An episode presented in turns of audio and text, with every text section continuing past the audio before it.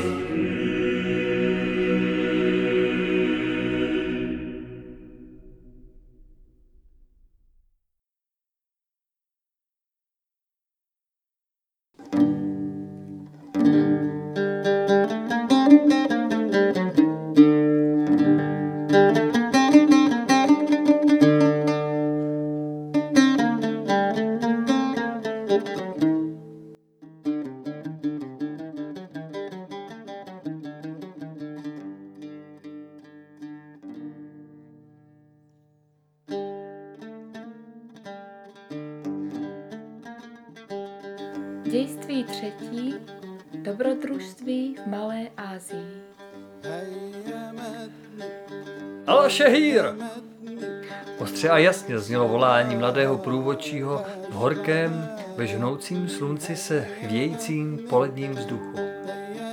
Máme zde nejdelší zastávku na naší cestě do Ušaku. Poznamenal Achmed, nevyužijeme toho, abychom rozhýbali naše nohy? Především jazyk potřebuje ochlazení. vpadl Link, když vystoupil a protahoval si končetiny. Och, jak je dobře vyjít zase jednou ven z této líhňové skříně. Podává se zde pivo. Takto se tázeje obrátil se na mne. Podává se zde něco takového, ale neradil bych vám to, neboť před dvěma roky, když jsem tudy projížděl, dal jsem si jednu láhev, nebo spíš jenom koupil. Pít jsem to pivo nemohl. Objednali jsme si limonádu, ale Link navzdory mému varování nechala přinést jednu láhev piva. Kdy přijedeme do Ušaku? Tázal se, otevíraje láhev. Teprve k večeru.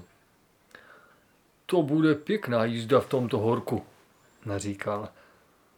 Ale co to je? To má být pivo? Vždyť je to úplně teplé a samá usazenina. To je tím, že hostinský s ním neumí zacházet. Jak jsem si všiml. Ani jednu láhev neuchovává ve sklepě, nýbrž všechny láhve má v tomto horku pěkně vystavené jako ozdobu na polici. Budete si asi také za to platit čtyři piastry. Odpověděl jsem, směje se. Co? Čtyři piastry? To je mnoho, nyní se odnaučím jíst a pít.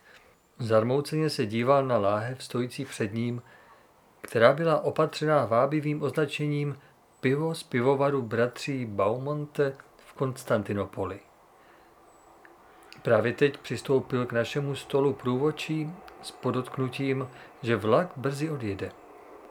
Nedaleko našeho místa rozložil svůj stánek obchodník z vejci a Link k němu zamířil. Chtěl bych ještě vzít sebou několik vajec. Jak se řekne turecky vejce? Jumurta. Tak, heda, efendi jumurta. Volal a přistoupil k handlíři, hodil mu jeden piastr, což je asi 18,5 feniku, na prkno. Link očekával, že obdrží jeden nebo dva kusy a podržel naproti handlíři kapsu svých volných kalhot. Turek se na něho úžasle podíval a očividně byl překvapen. Brzy ale zase našel svoji duševní rovnováhu a klidně odpověděl. Evet, efendi. Co chce ten člověk? Sázet se. Chci mít přece vajíčka. Handlíř postavil na prkno koš vařených vajec a nechal jedno po druhém s největším klidem mizet v linkových hlubokých kapsách, přičemž polohlasně počítal. Bir, iki, üç, dört, beş, altı, jedi, šis. Link pozoroval toto počínání s úžasem. Jeho ústa se otevřela, jako by chtěla něco říci, ale nebylo slyšet žádného hlásku. Handlíř klidně počítal dále. Dokus on, on byl, on iky. Linkovi uši se začaly pohybovat, ale stále ještě držel kapsu otevřenou. On uč, on dört, on bež. Nyní se jeho vous zježil, uši se pohybovaly rychleji. On alty, on jedi. Úplně pomatený! Zabučel Blink, ale počkej ty, darebáku, ty ses přepočítal. On šis, on dokus, Jirmi. Zde to handlíř ukončil. Linkův obličej ale zářil škodolibostí. V každém případě chtěl zažertovat. Rychle se ke mně obrátil. Jak, jak se řekne slepice? Tavuk. Hej, dědo, ty vykvěte veškeré chytrosti, na kterou si domýšlivý, můžeš starého Vídeňáka držet zablázna tím, že mu nadspáváš celé nohavice vejci, když si chce koupit za jeden piastr jeden nebo dva kusy. Nemůžeš tam také hned strčit tavuk, aby byla vejce vysazená. Je tam zrovna ještě místo. Handlíř ovšem rozuměl pouze slovu slepice. S největším klidem přinesl z jednoho koše tučný exemplář držel ho proti Linkovi. Už piastre, Fendi. To bylo pro dobráka Linka příliš. Jeho obličej byl modročervený, Rozlíceně se opřel o stůl, nedbaje vajec v kapsách svých kalhot. Tu bylo slyšet tiché zapraskání lámajících se skořápek na měko uvařených vajec. Link uskočil. Ve stejném okamžiku na nás živě mával průvočí. Uchopil jsem Linkovu paži a táhl vedle sebe belhajícího výdeňáka s jeho nadspanými kalhotami do našeho kupé, abychom nezmeškali vlak. Zůstal stát s roztaženýma nohama a mezi tím, co se vlak rozjížděl, hrozil ještě handlíři ven z okna. Potom začala vajíčka kus pokuse opatrně z hlubin svých kapes vytahovat na denní světlo. Pečlivě zkoumal jejich pevnost a začal je klást do řady vedle sebe. Z toho tři kusy byly zcela rozmačkány, proto potřeboval důkladnou očistu kalhot. Nechali jsme ho v klidu. Nakonec jsem prolomil mlčení. Proč jste byl najednou tak rozlícený? Zkoumavě se na mne podíval ze strany pohledem, který vždycky na mě vrhl, když dobře nevěděl, zda hovořím žertem nebo do opravdy. Když si ten chlop myslel, že si ze mne bude tropit žerty tím, že mi úplně nacpe kapsy u kalhot vejci, tak se velmi zmýlil, neboť jsem mu nezaplatil více než jeden piastr. Tento tak lehce zase nezopakuje. Bohý člověk vždyť měl přece pravdu. Zde jsou vejce neobyčejně levná. Co? Zajisté. Proč se mi potom chtěl ve svým eč posmívat? On se vám neposmíval, nýbrž vám řekl pouze cenu slepice. Eč piastr, to jsou tři piastry. Hmm. Příště budu muset být při svých nákupech opatrnější. Nyní jsme zase svoji pozornost věnovali krajině. V odvážných zatáčkách šplhala dráha ze Smírny ven na Vysočinu. Tunel se řadil k tunelu, již jsme jich projeli asi dvacet. Naše cesta vedla nejprve nádhernými zahradami. Mysleli jsme, že jsme se ponořili do moře růží. Střídavě dosahovali pomerančovníky přímo až k železniční trati a skrze zelené listoví nám laskavě nabízeli vstříc své jasně se lesknoucí plody. V dáli nad pepřovníky, poskytujícími stín, se tyčily štíhlé platany a majestátné palmy. Dostávali jsme se výš, stále výše. Bujná zeleň už dávno ustoupila jednotvárné hnědi, nesnesitelné horko polevilo, bylo chladněji a chladněji, také naše nálada byla stále stísněnější, čím více jsme se blížili k cíli, stanici Ušak. Když jsme konečně dorazili a vystupovali, tak nás mrazilo. Naproti nádraží stály osamělé domky a ze samotného Ušaku bylo vidět za malými návršími jenom minarety. Nyní jsme si museli počínat co nejopatrněji, neboť v této malé obci jsme nemohli zůstat nepozorováni. Druhý dům byla kavárna. Vstoupili jsme. Oko si musel nejprve zvyknout na tmu, aby se dala postřehnout špína a různé osoby. Vpravo leželo při zdi široké prkno přibližně ve výši jednoho metru, na kterém dřepěli tři pochybně vypadající handlíři, bezstarostně srkající svoji kávu. V druhém rohu se opíral hospodský, Vyzáblejší dlouhý člověk s lstivým výrazem obličeje. Vypadal, jako by se několik měsíců nemil. Jeho obličej byl občas jasně osvětlován šlehajícím ohněm, který hořel pod kotlem ve tvaru trojnožky. Vlevo od vchodu leželi dva spáči, zahalení do svých dek. Pevně udusaná jílovitá půda vykazovala hluboké rýhy a byla znečištěna odhozenými zbytky cigaret. Místnost naplňoval hustý tabákový kouř. Vyskočili jsme nahoru k těm třem handlířům.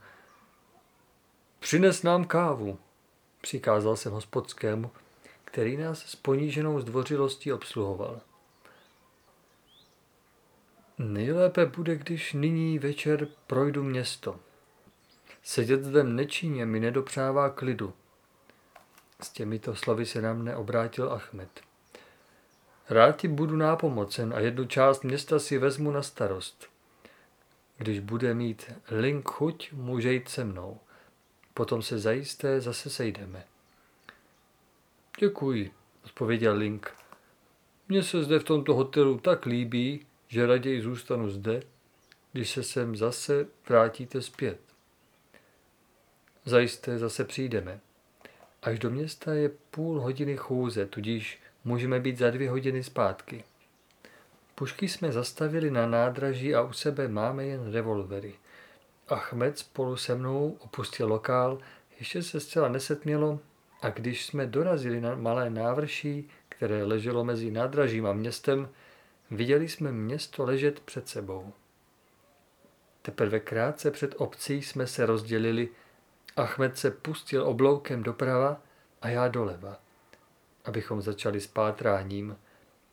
Vstoupil jsem do ušaku z opačné strany nádraží, kde leží hřbitovy. V této ulici byly samé nové domy, ale žádné kavárny, na které jsem chtěl obrátit hlavní pozornost. Konečně jsem přišel do živějších hlavních ulic. Záleželo mi především na tom, abych získal přehled.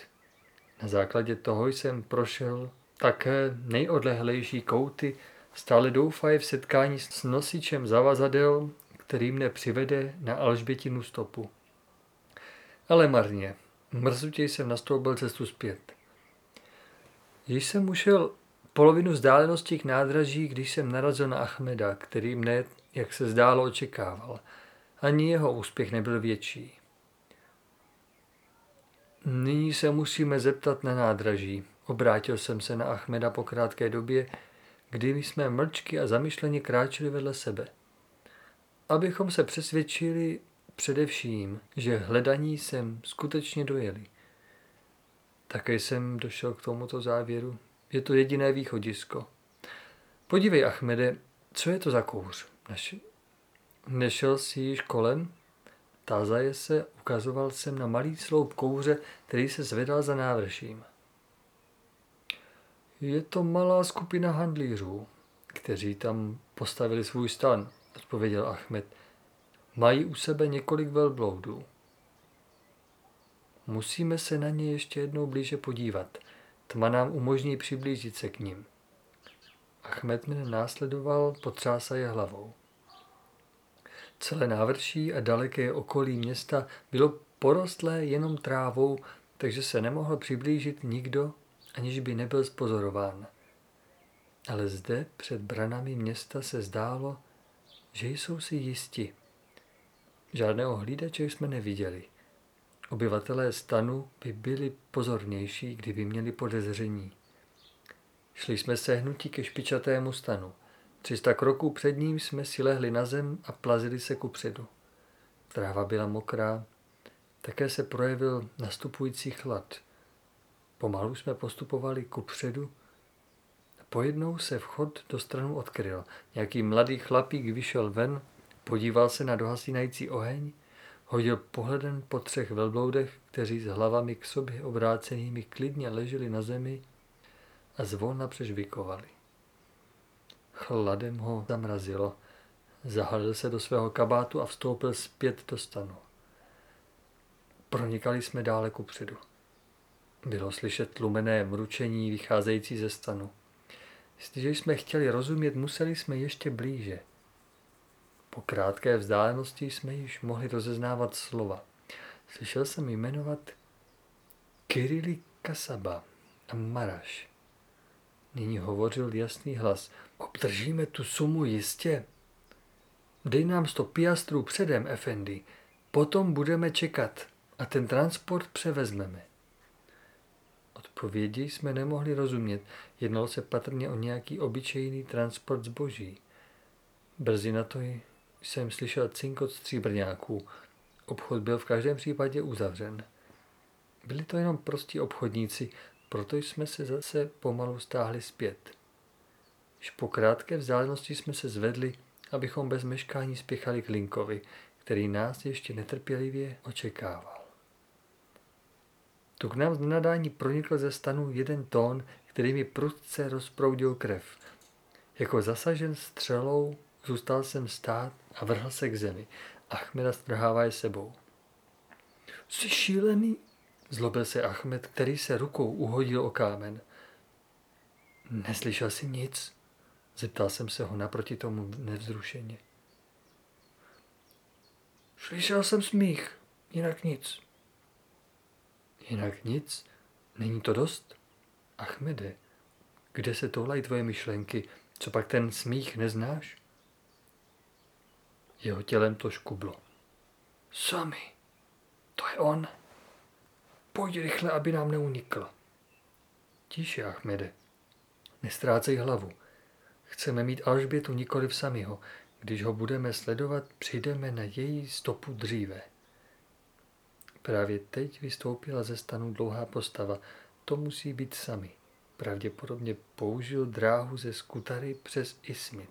Asium Karahisar, aby se dostal do Ušaku, zatímco nosič zavazadel jel lodí do Smyrny za Serkisem, aby se tady spolu se samým setkali. Sami se mezi tím pustil cestou k městu. My jsme se plížili za ním, ale sotva přišel do města, tak našim očím přes největší pozornost zmizel. Pro dnešek nám tedy dále nezbývalo nic jiného, než se vrátit zpět k Linkovi a potom ostře pozorovat stan handlířů. Brzy jsme vstoupili do kavárny u nádraží. Ti tři Turci, kteří při naše příjezdu strkali kávu, nyní leželi tvrdě spící zahaleni do svých dek. Ostatní návštěvníci, které jsme zastihli spící, byli pryč. Ale s úžasem jsme také našli Linkovo místo prázdné. Kavedži, odešel pryč ten efendi, který přišel s námi? Ptal jsem se hostinského, který k nám přistoupil. Evet, efendi, byla jeho odpověď. Zdálo se mi, jako by mu kolem rtů hrál jízlivý úsměv. Jak je to dlouho? Hned potom, co jsi ho opustil. Sám následoval Halidžiho, což byl obchodník z koberci. Achmed se na mne tázavě podíval. Musíme čekat, řekl jsem mu, a střídavě pozorovat obyvatele stanu. Zůstaň nyní zde, odpočíň si několik hodin. Mezitím převezmu hlídkování. Měj hostinského stále na očích. Nedůvěřuji mu. Mlčky přezal Achmed svoje místo, které mělo za celou noc stát pouze dva piastry. Obdržel kus starého plátna naplněného slámou, které mělo sloužit za polštář. Samozřejmě, že tento špinavý krám odmítl.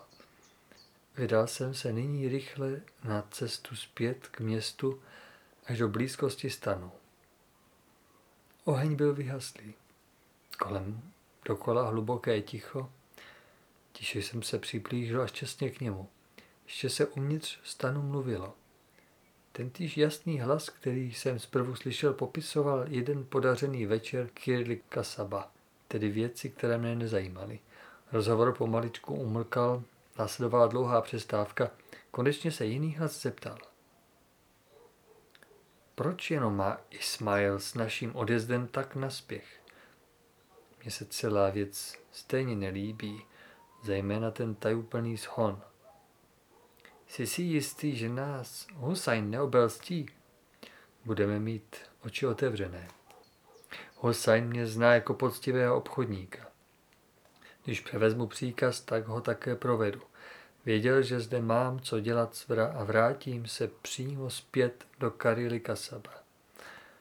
Proto mi dal příkaz ohlásit se u Osmana jenž mi předá služebnou, kterou mám přivést Husejnovi. Slíbil jsem to a čekám již čtvrtý den. Zítra večer chceme konečně vyrazit. Promeškal jsem mnoho času a byl bych dnes již dávno pryč, kdyby nám Ismail za čekání nebyl slíbil 300 piastrů, ze kterých 100 zaplatil. Říkám ti to proto, že se mi Ismail nelíbí. A my musíme dávat dvojnásob pozor, poněvadž cestuje s námi. Co chceš dělat, když není vše v pořádku? To ještě nevím. každém případě uděláme, co je správné. Hussein je tvůj přítel. On jen několik roků kupuje mé zboží, jinak nic. Nyní jsem věděl dost. Opatrně jsem se stáhl zpět. Nyní jsme mohli počítat se spojenci. Měl jsem se jim svěřit a všechno jim povědět? Ne, ještě ne. Mohli by o mě pochybovat. Musím se nejprve přesvědčit, že zmíněná byla Alžběta. Jenom potom jsme směli jednat. Zatím to všechno byly jenom domněnky. Přestože jsem slyšel tento rozhovor, zůstal jsem celou noc na stráži a teprve za úsvitu jsem vyhledal Achmeda. Ten si udiveně protíral oči, když sluneční paprsky dopadaly vchodem a činil mi výčitky, když jsem ho nechal celou noc spát. Ulehčeně si oddechl, když jsem mu podal zprávu o vyslechnutém rozhovoru. Kde byl ale Link?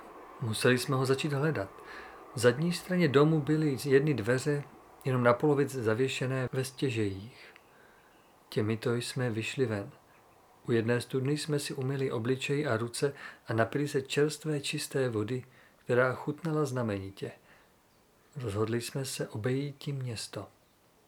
Dovnitř jsme se ještě neodvažovali, poněvadž jsme nevěděli, který dům přechovává naše nepřátele. Kdyby ti to spozorovali, naši přítomnost, mohlo by být všechno ztraceno. Pro Linka jsme nezanechali nic, protože důvěřovat hostinskému nebylo dost dobře možné a nastoupili jsme naší pěší cestu. Link by byl šel při svém návratu v každém případě k úředníkovi na nádraží, který měl naše pušky. A kdyby je ještě nalezl, čekal by tam. Byl jsem čerstvým vzduchem a studenou vodou tak osvěžen, jako bych celou noc spal. Tento jev jsem mohl na sobě již dříve často pozorovat. Nemusel jsem tři až čtyři dny téměř nic jíst a nepocitoval jsem žádný hlad.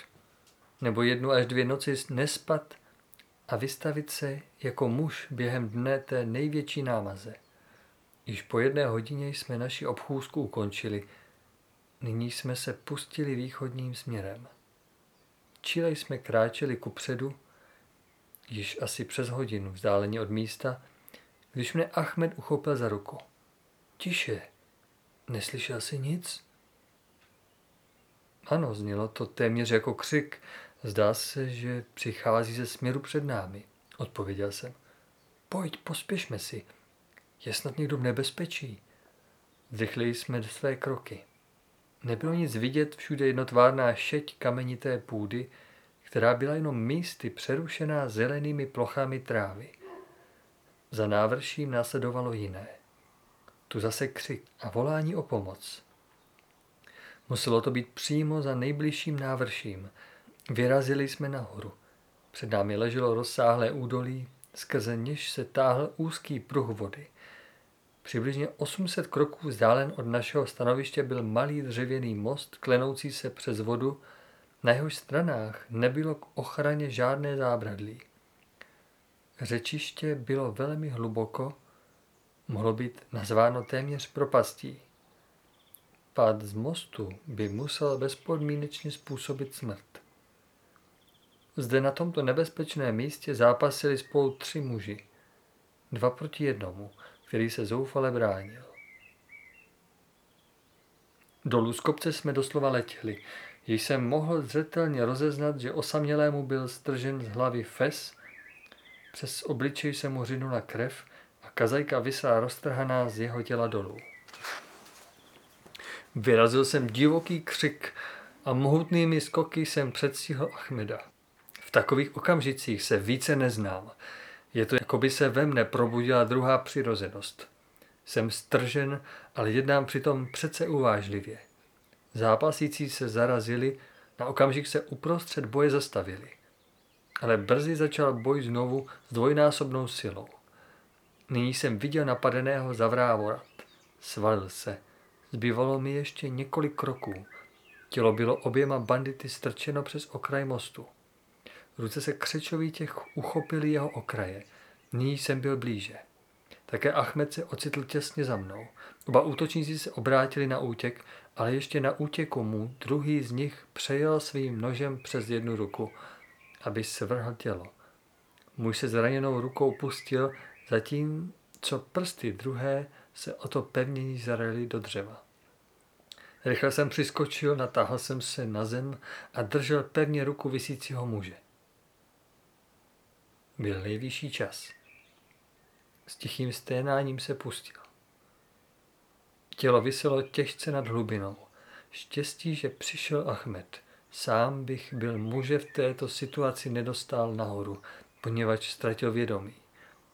Tak se nám ale podařilo s velkým úsilím a vypětím všech sil vysvobodit bezvědomého z nebezpečné situace.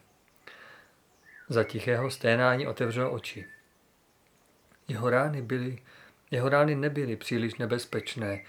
Rozbitá hlava a příčný řez přes levou ruku, takže kosti byly obnaženy.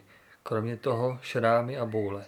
O několik minut později by z ubohého chlapíka nebylo zůstalo více než beztvará hmota. Ležel by roztříštěn v rokli. Řekl jsem Achmedovi, který si z čela utíral pot. Nejprve jsem se obával, že by to mohl být Link, řekl Achmed německy. Zraněný se náhle úžasle zvedl. A, ale manže Bilir Misinis? Mluvíte německy? zeptal se. Evet Efendi, potvrdil jsem, nemálo udiven. Jsem Němec a jmenuji se Bartel. Vysvětloval nyní cizí muž německy, který ale když jsme ho poslouchali dlouhou dobu, tuto řeč asi nepoužíval. V Ušaku se nyní zdržují již mnoho let a provozují truhlářské řemeslo. Pokračoval dále, když se s mou pomocí vzpřímil ze své sedící polohy. Byl to nějaký byl to nějaký rváčský útok nebo čin pomsty, kterému byste byl dnes málem padl za oběť? Vpadl Ahmed. Byl jsem jenom na ranní procházce, když mi ti dva lupiči šli naproti. Měl jsem je za neškodné poutníky. Ale oni věděli, jak to zařídit, abychom se setkali na mostě a napadli mne. Byli to cizí lidé, neznal jsem je. Ale však nyní přijměte můj srdečný dík. Kdybyste se do toho nevložili, byl bych ztracen. Peníze mi tito potaření hoši zajisté z opasku vytrhli. Pomohli jsme mu vymít jeho rány a nouzově obvázat kapesníky. Pánové jsou na cestách. Začal zase rozhovor, když jsme pomalu kráčeli k městu. Zajisté, odpověděl jsem, ale vy nám můžete prokázat malou protislužbu, když o naší přítomnosti dočasně zachováte mlčení. Samozřejmě, jak si přejete. Smím vás poprosit, abyste byli mými hosty? Nic nám nemohlo být vítanější než tato nabídka. Jenom abychom se neocitli v nebezpečí, až půjdeme ve městě kolem Osmanova domu, kde byl v každém případě sami a mohl by nás vidět. Mohli jsme Bartelovi nebo Bartolimu, jak se jen jmenoval, důvěřovat. V žádném případě to nemohlo uškodit, protože jsme mohli předpokládat, že naše cesta podle vyslechnutého rozhovoru ve stanu bude příští noc pokračovat. S největším díkem přijímáme, odpověděl jsem proto bezstarostně. Je ve městě mnoho těch, kteří nesou jméno Osman? Tázal se Ahmed. Zajisté. U jednoho, pro kterého jsem již mnoho pracoval, jsem byl objednán na včerejšek kvůli nové práci. Ale nemohl jsem být přijat, protože dostal návštěvu, jak mi sluha řekl. Blíže návštěvu neoznačil? Ne. Jenom poznamenal, že přišli tři cizí efendy, proto nemá pán čas. Tři efendy. To by mohlo souhlasit. V každém případě to byl náš Osman. Budou to zrovna tito tři, které hledáme. Můžeme se tomuto domu vyhnout? Není nic lehčího, odpověděl Bartel, zejména když můj skromný dům leží zcela opačným směrem. Přenechali jsme mu nyní vedení. Prošli zase okolo hřbitovů, jako já minulého večera, a zahnuli do stejné ulice, do které jsem dříve vstoupil. Zde se v každém domě vážou koberce, vysvětloval Bartel. Máte-li zájem, vstoupíme do jednoho a podíváme se na to. S radostí, odpověděl jsem. Vstoupili jsme do nejbližšího domu, v přízemí sedělo pět žen a děvčat před jedním velkým stojanem a vázali s obdivuhodnou vzručností proslulé koberce. Byly zauzlovány a malými dřevěnými mnohozubými vidličkami nebo hrabičkami od zhora dolů pevně přiráženy. Poněvadž nám byly přineseny židle, abychom se posadili, pozorovali jsme pracovnice delší dobu. Tito lidé zapracují i hned podle každé předlohy požadovaný obraz do koberce. Jsou mezi nimi opravdové umělkyně, řekl náš průvodce a upozorňoval nás přitom na vše zajímavé.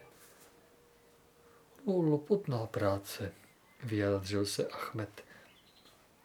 Zajisté. Zvláště když připustíme, že tito lidé za tento velký koberec dostanou sotva více než 200 franků. 200 franků za jeden koberec? Dvolal jsem úžasle, který by u nás stál nejméně 1400 franků i více.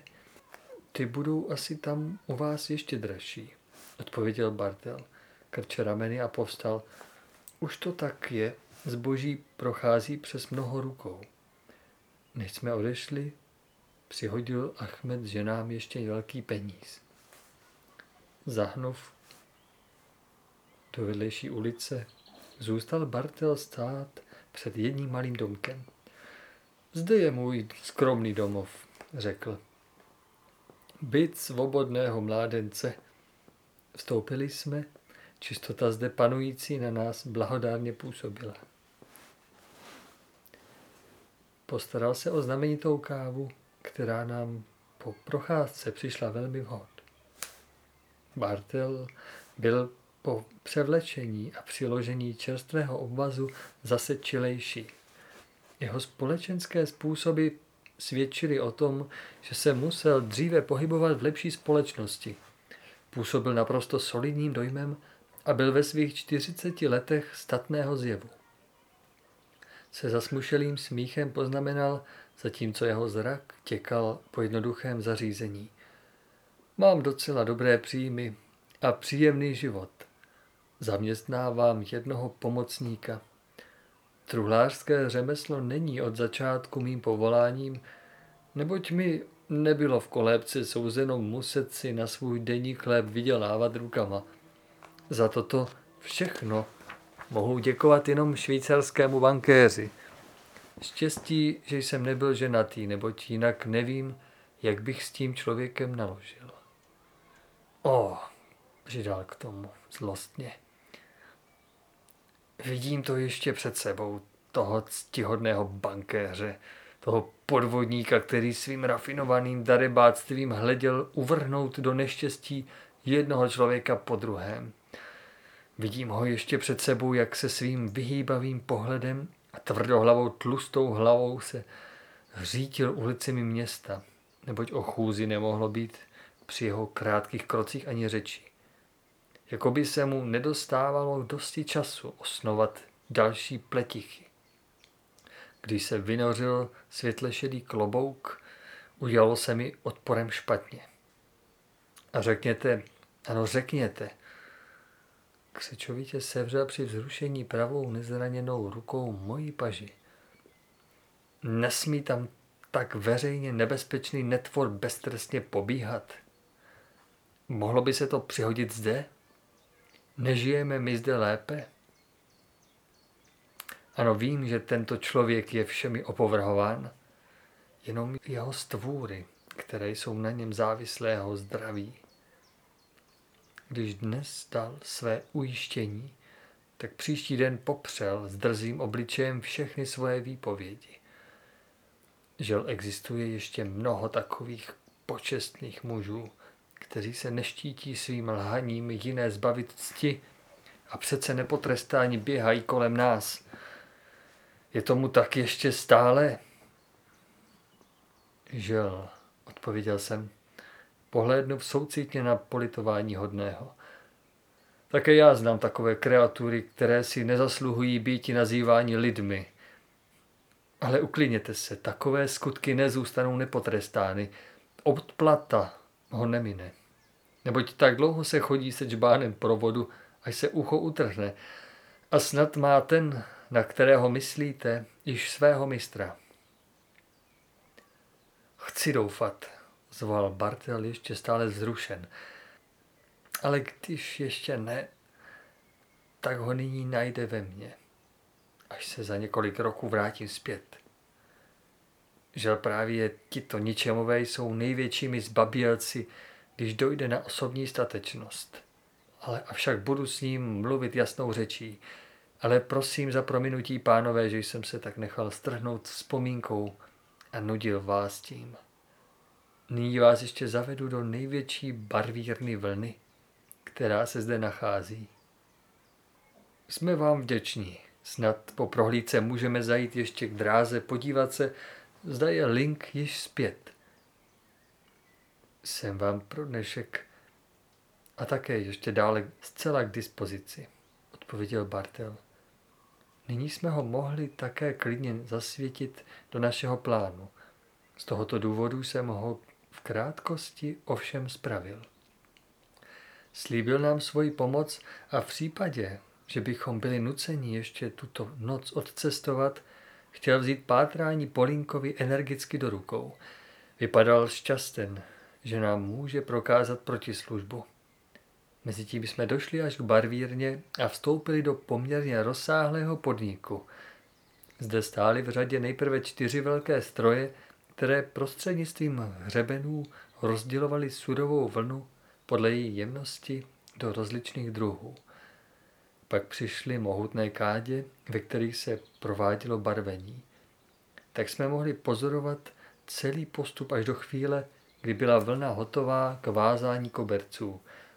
Majitel sám nám poskytl nejpřívětivějším způsobem potřebná vysvětlení. Bylo již odpoledne, když jsme konečně přišli k nádraží, ale Link tu ještě nebyl a nebyl ani viděn. Také dotaz v kavárně byl neúspěšný. Na zpáteční cestě k městu jsme mohli pozorovat, že v malých leženích panoval ještě největší klid. Tedy k nějakému brzkému vypuknutí našeho něčeho nebylo ani pomyšlení. Začnu se asi brzy obávat Olinka, poznamoval, poznamenal Achmed. Mohlo by se mu něco vážného přihodit. Co se mne týká, již jsem se obával, že by v tom mohli mít prsty ty dva Halidžiové, kteří prvé při našem vstupu spali na levé straně místnosti a potom také zmizeli, odpověděl jsem.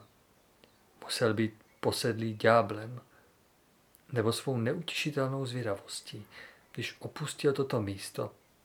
Kdyby byl klidně zůstal sedět, tak se nemohlo nic přihodit. Pokračoval jsem rozlobeně. Jak ho máme nyní nalézt a kde hledat? Co chtěl provádět? Vždyť on vůbec nezná řeč. Zrovna před námi se nacházela jídelna střední kvality. Musíme se spokojit s touto. Máme-li si vyhnout hlavní ulici, kde stojí Osmanův dům, prohodil Bartel. Našeho rozhodnutí zde pojíst jsme však nelitovali, protože jídlo bylo znamenité – byl jsem neklidný, musel jsem znovu na nádraží, abych se podíval, zda se Link stále ještě nevrátil. Proto jsme slíbili Bartelovi, že ho potom vyhledáme a, a vydali jsme se zase na nádraží. Tentokrát stál úředník již před dveřmi a zdaleka nám mával. Efendi, volal na mě. Muž s pohyblivýma ušima byl zde. Aláh mu žehnej, neboť mi dal velký bakšiš. Zatáhl nás do světnice, kde stály naše pušky. Kde pak je? Zase pryč. Tento lístek upevnil na pušku a mnoho, mnoho hovořil v řeči, které nerozumím. Opravdu, na mé pušce vysel malý lístek. Vzal jsem ho a luštil slova psaná ve spěchu chvějící se rukou. Svoje hnízdečko jsem si zřídil v křoví, které vidíte v dálce vlevo od nádraží. Skvělý letní byt. Očekávám brzkou návštěvu. Při vstupu do lesíčka volejte halo, ozvu se vám link. Mlčky jsem podal lístek Achmedovi. Podívali jsme se na sebe. Něco zatím vězí, řekl jsem. Potrhl slova, očekávám brzkou návštěvu. Pravděpodobně nás potřebuje. Pospěšme si, zvolal Achmed. Tento originální člověk se svou dobrou povahou mi již přirostl k srdci. Efendi vzal sebou vajíčka, řekl ještě úředník, když jsme se obrátili k odchodu. Slovo Jumurta si pravděpodobně pamatoval, proto si nic jiného nemohl koupit. Poznamenal jsem k Achmedovi, směje se, neboť se mi opět vrátila veselá nálada, když jsme zase měli dostat zpět našeho starého linka. Ach, to je ten malý lesíček, ukazoval Achmed na to místo. My jsme dnes ráno šli opačným směrem, tedy jsou vzhůru na honbu za linkem.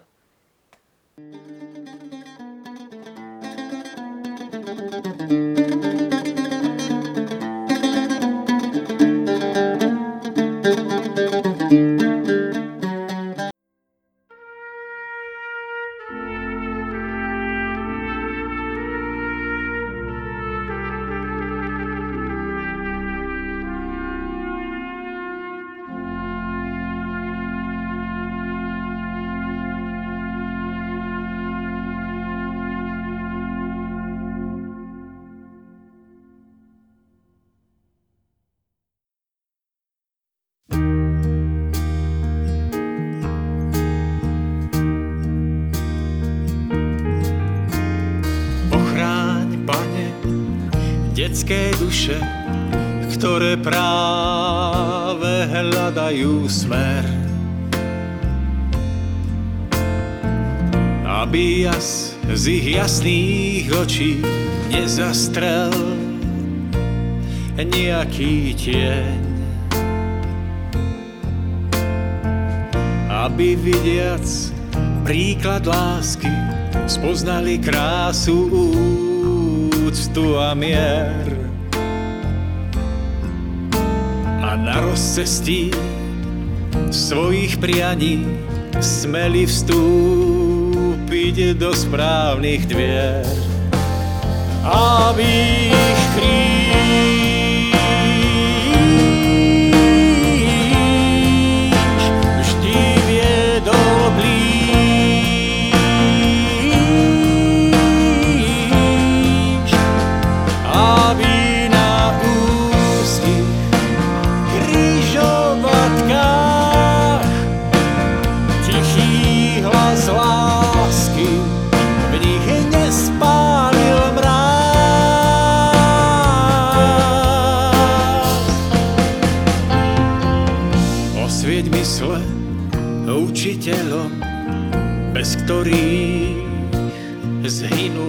svet. Aby našli skrytý rozdiel medzi múdrosťou a množstvom učených vied. Aby nikdy nezabudli, že tak ako nemožno zastaviť slnko či dých, túži múdrosť stúpať k výškam, ďaleko vzdialeným od prachu, od prachu kníh. Aby ich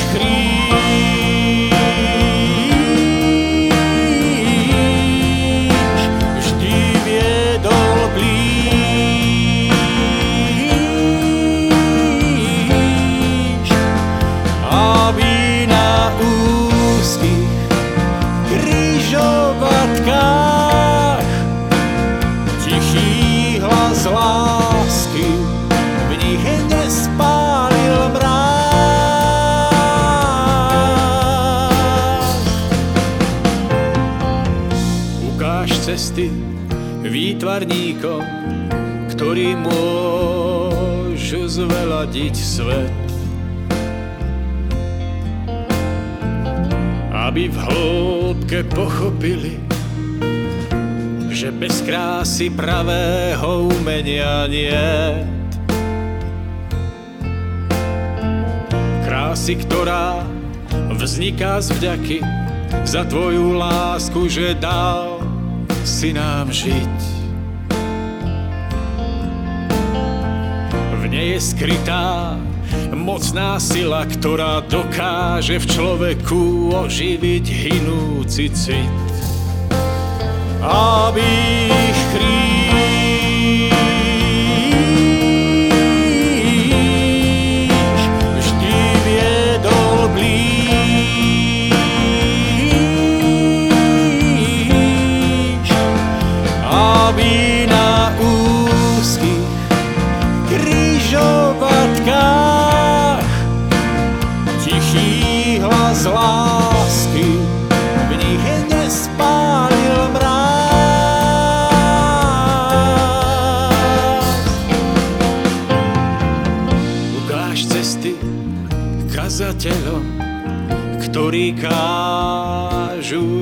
treba žiť. Nech učenosť ich nezaslepí a nebráň im pokornými byť. Nech už nikdy nie sme tak víš, že učení pribijú lásku na kríž.